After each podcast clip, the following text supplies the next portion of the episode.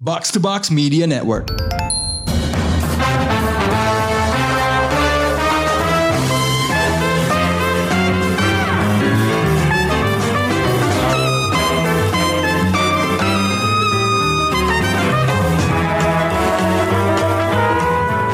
Halo pendengar Showbox, Korea Vaganza balik lagi dengan sebuah pembahasan film yang sempat jadi box office di Korea. Sebagai salah satu film asli Korea yang berhasil bersaing melawan gempuran film-film asing, film ini digarap oleh sutradara Lee Byung-hun yang sempat menyajikan dengan film komedi Korea terbaik panjang masa menurut gue, yaitu Extreme Job. Film ini adalah Dream yang dan ceritanya Dream itu agak beda ya dari Extreme Job, agak jauh kalau menurut gue. Di sini Park Joon meranin Yoon Hee, salah satu pesepak bola yang diskors dan reputasinya jatuh karena ada insiden. Dia nyerang reporter yang nanya-nanya tentang ibunya Youngdae yang penipu gitu. Karena itu dia harus balikin reputasi dia dengan cara melatih tim sepak bola yang terdiri dari para tunawisma dan mereka bakalan ikut kompetisi Homeless World Cup. Ternyata ini bukan kisah fiksi semata karena diangkat dari kisah nyata. Gue bakal ngobrol sama Krisna tentang pesona film ini dan membahas apa sih yang bikin Dream itu worth it buat ditonton. So, Yes. Krisna, um, film ini banyak banget ya faktor jualannya. Ini ada tentang bola, tentang tunawisma, terus Iya. ada true story-nya gitu. Dan yang main juga dua bintang besar, Park Seo Joon dan IU. Menurut lo eh, ini aspek mana nih yang paling menjual dan mana yang bikin lo beli gitu dan pengen nonton film ini? akhirnya bikin gue nonton ya. Mm-mm. Buat gue pribadi sih ya tetap ceritanya sih. Maksudnya apa ya? Eh, tentang pemain bola yang lagi jatuh, terus eh, dia harus apa ya ngelatih tim tunawisma.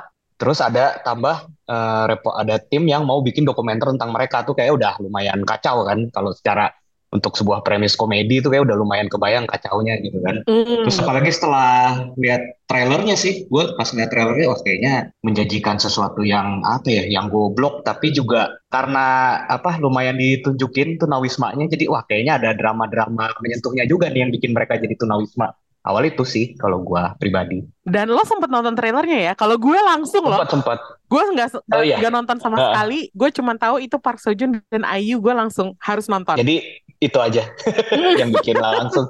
Cukup dua bintang itu dia cukup buat Cukup. ini ya, Cukup banget. menarik perhatian lu.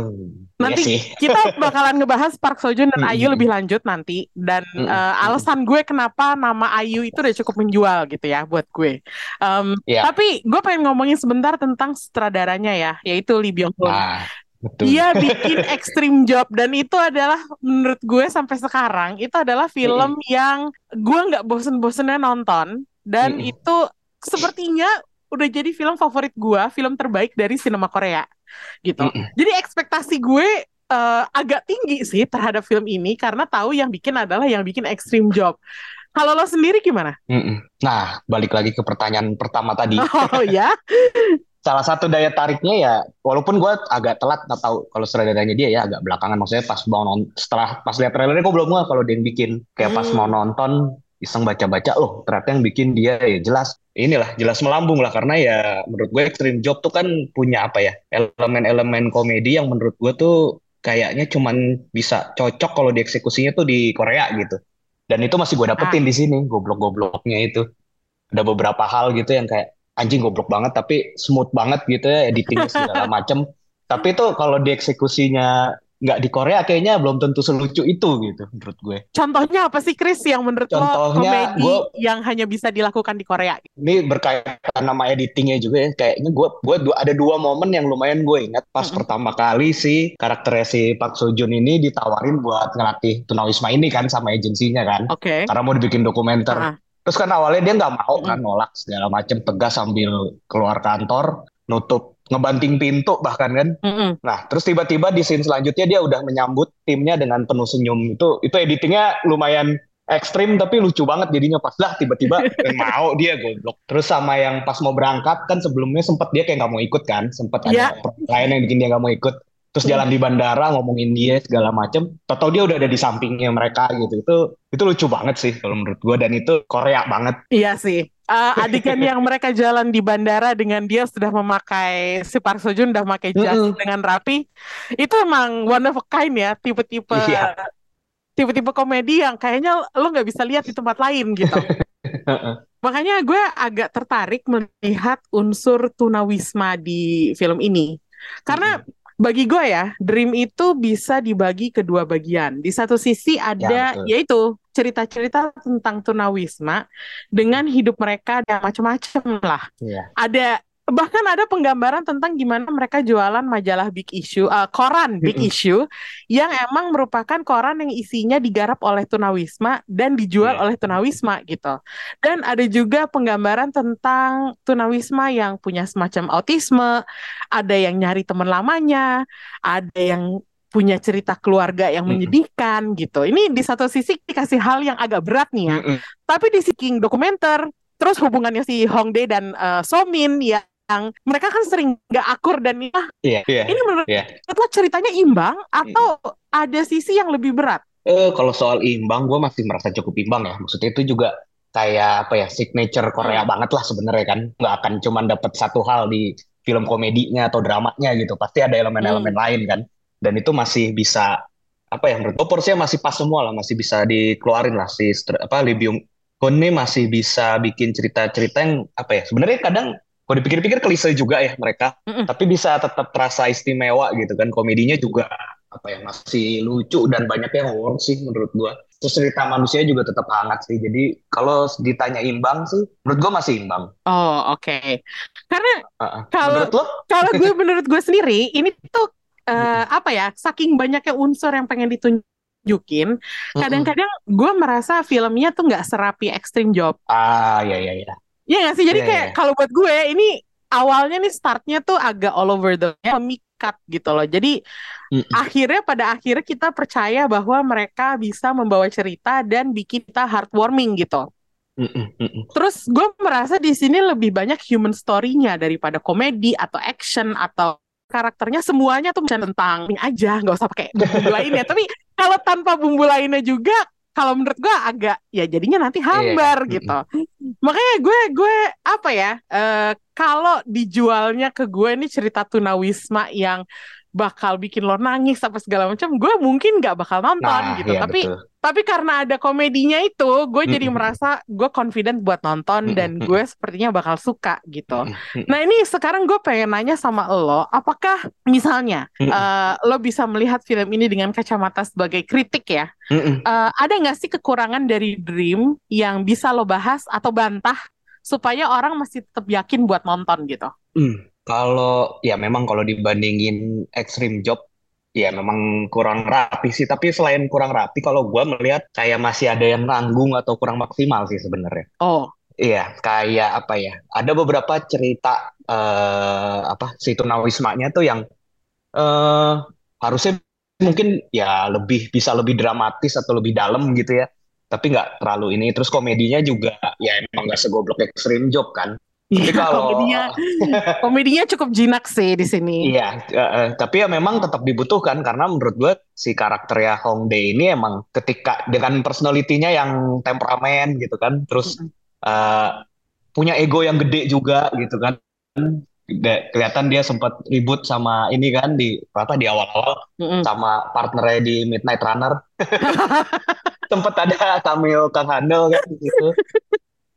Nah, ya maksudnya ketika or- karakter dengan personality kayak gitu ditaruh di untuk melatih tim tunawisma ya pasti bakal chaos kan. Dan ya itu Iya. pasti menyajikan sesuatu yang komedi sih. Hmm. Jadi ya apa ya? eh, ma- kalau ditanya porsinya pas, tapi memang ag- agak nanggung sih kalau menurut gua. Itu aja. Ah. Harusnya bisa lebih maksimal, harusnya bisa lebih lucu, bisa lebih emosional. Nah itu ya maksud gue Mm-mm. jadi kayak eh, komedinya bukan full komedi total gitu.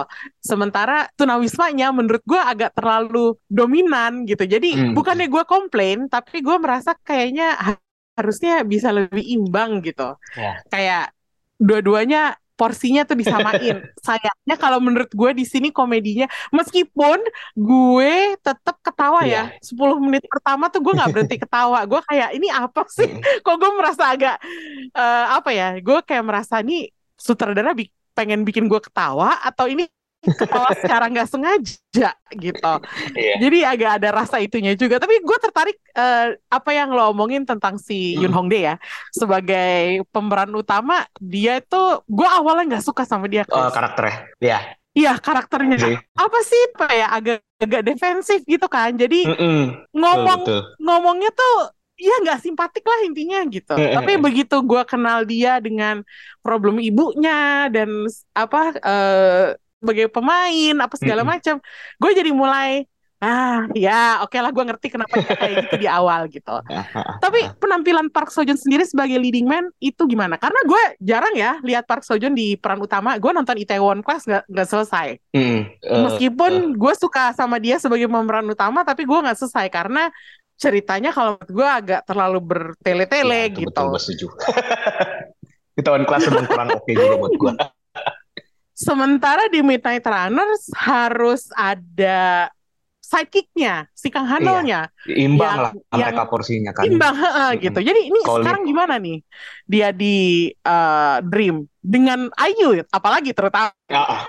Eh, ya sebenarnya kalau pancar dua-duanya lah, nggak cuman si Park Seo Joon juga, tapi si Ayunya juga. Tapi emang kayaknya karakter ini emang apa ya, kayak cocok sih dimainin sama Park Seo Joon, kayak Park Seo Joon banget gitu secara secara pembawaan, secara ekspresi segala macam tuh cocok gitu dia untuk untuk apa ya, eh, terlihat temperamen, punya apa, punya ego yang gede, tapi karena dia punya latar belakang yang sulit gitu. Tapi terus di satu sisi juga dia bisa nunjukin betapa dia passion dia mau bola gitu kan.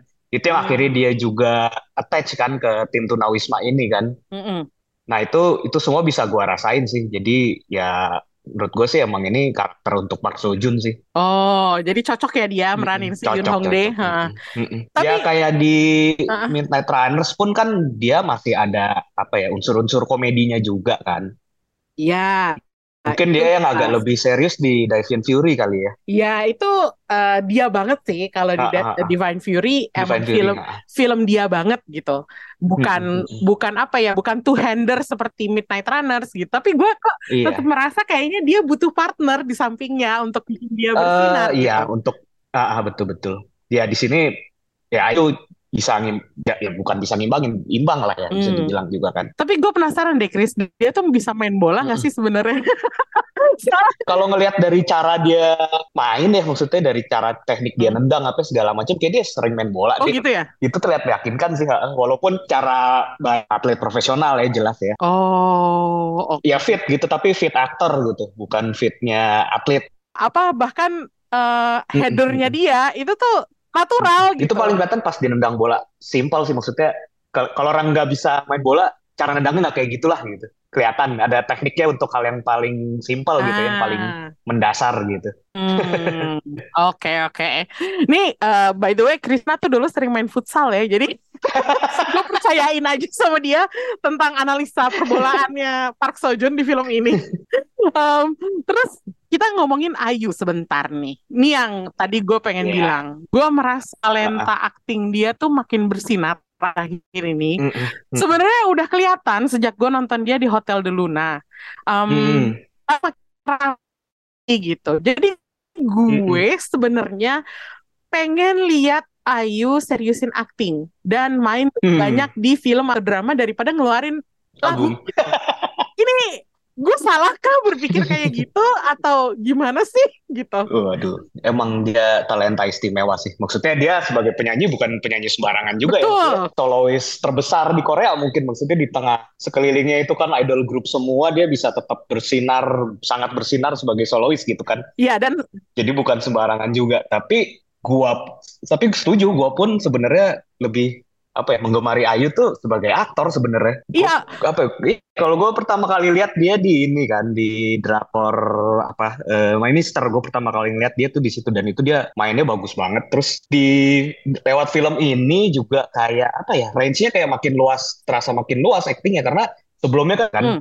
filmnya Hero Koreda gitu yang serius banget gitu. Dia jadi ibu apa single mother yang berniat ngejual anaknya itu kan kelam gitu ya serius banget gitu.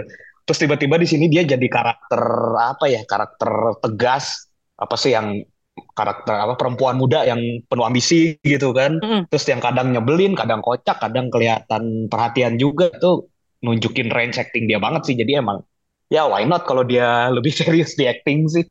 Iya dan apa ya eh, di sini tuh gue nggak lihat gue nggak nonton dia di Broker. Tapi Mm-mm. eh, melihat eh, penampilan dia waktu di Hotel de Luna sama sekarang itu udah beda jauh banget gitu. Di sini kan ya? lebih, lebih lepas mainnya Iya, gitu betul, lebih betul. confident lebih Ah, apa ah, ya ah, pokoknya lebih, lebih bersinar aja. Makanya gue heran nih orang harusnya kayaknya cocok banget jadi aktris. Udah deh enggak mendingan lu main film terus aja gitu.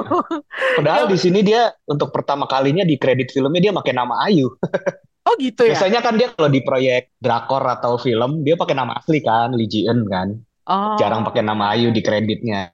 terlepas dari alasannya dia memakai nama Ayu di film ini tapi aduh Ayu tuh keren banget gue masih tetap dengerin lagu dia sih terutama Mm-mm. Celebrity ya itu lagu favorit gue tapi maksud gue kayaknya emang gue pengen lihat lebih banyak lagi sih Ayu di dunia acting kayak Iya, gak- jangan sih. jangan cuma berhenti sampai sini gitu dan Iya.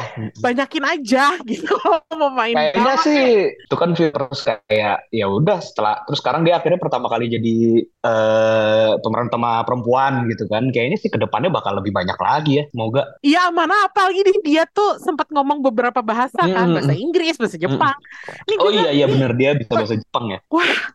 emang gue kagum banget sih sama Ayu. Nih kayak aduh gue pengen lihat lebih banyak lagi. istimewa emang dia betul Korea. betul.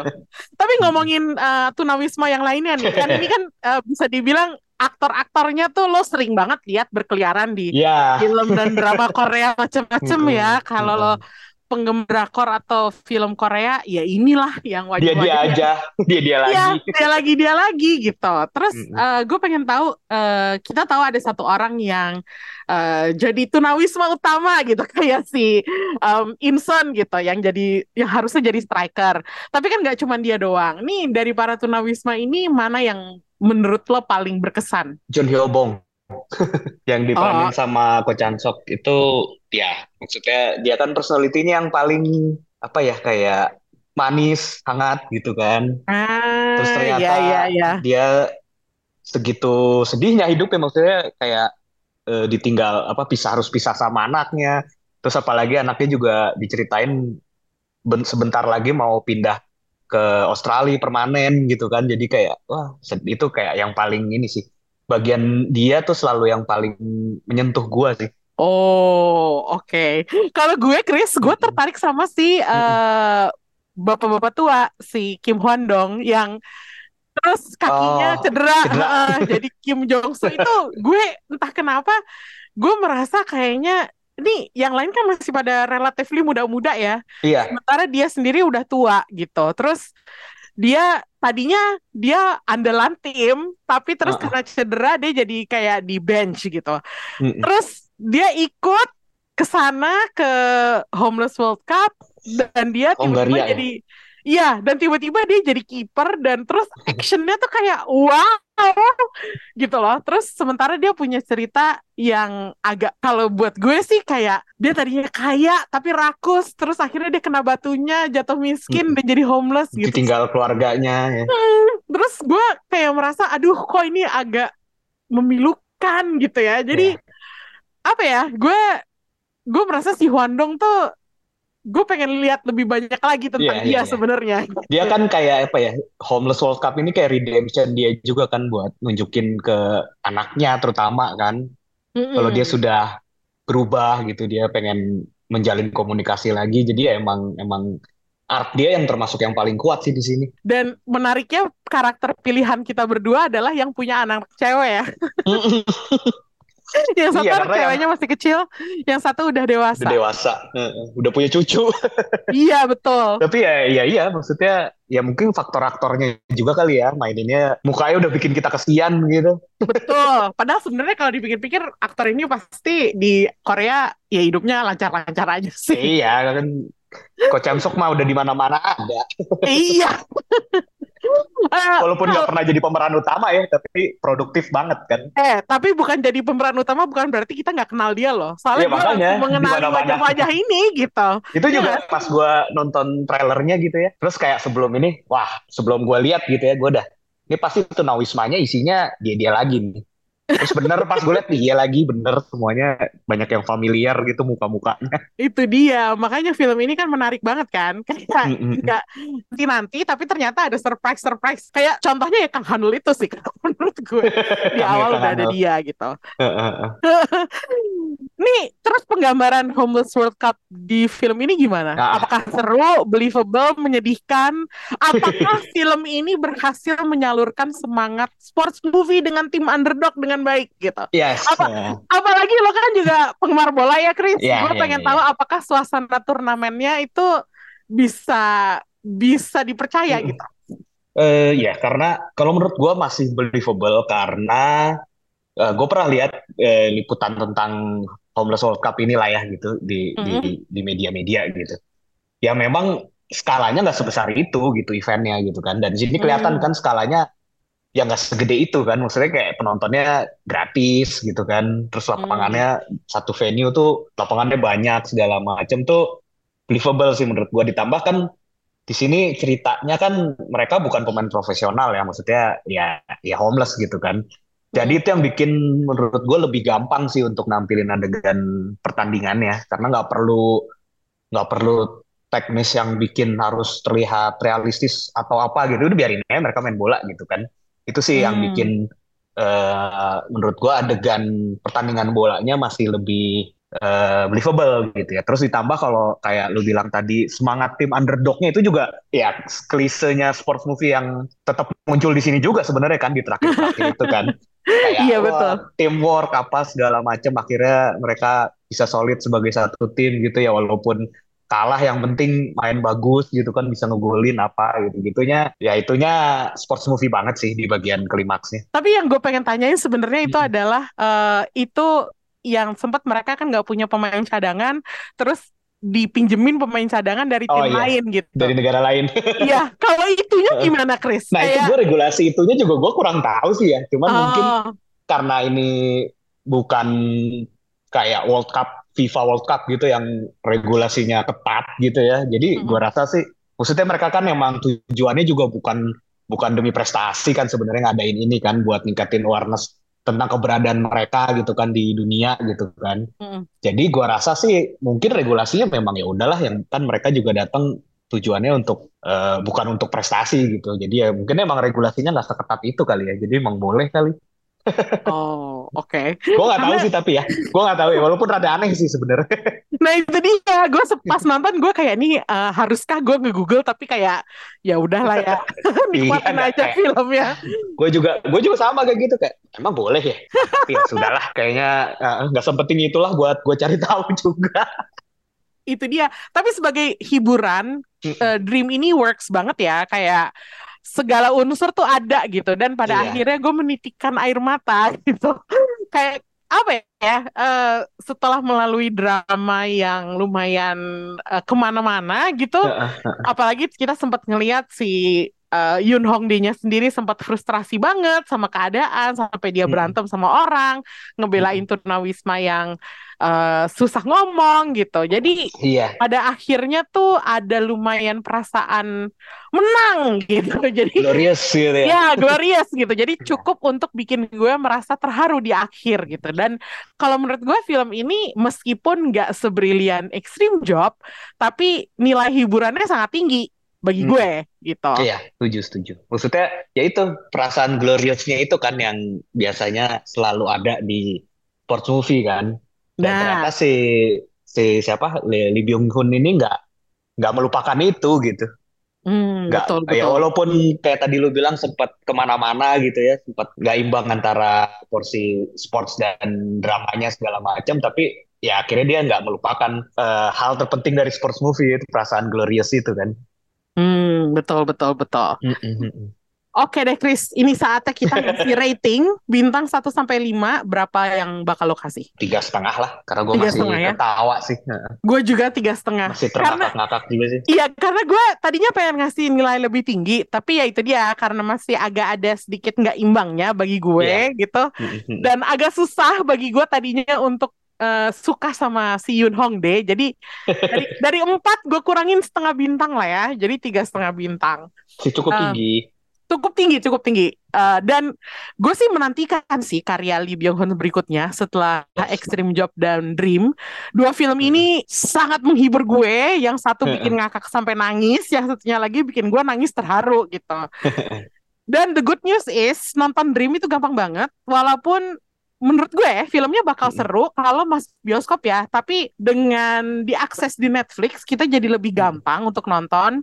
Dan kalau lo mau nonton di Netflix, lo tinggal masuk dan cari aja di jajaran top 10 Netflix Indonesia sampai rekaman ini Masih eh, ada di masih ada di 10 ya? top 10 ya, masih ada di top 10. Jadi gampang banget kalau lo mau nonton, tinggal buka Netflix, cari top 10 movies dan Dream udah ada di sana.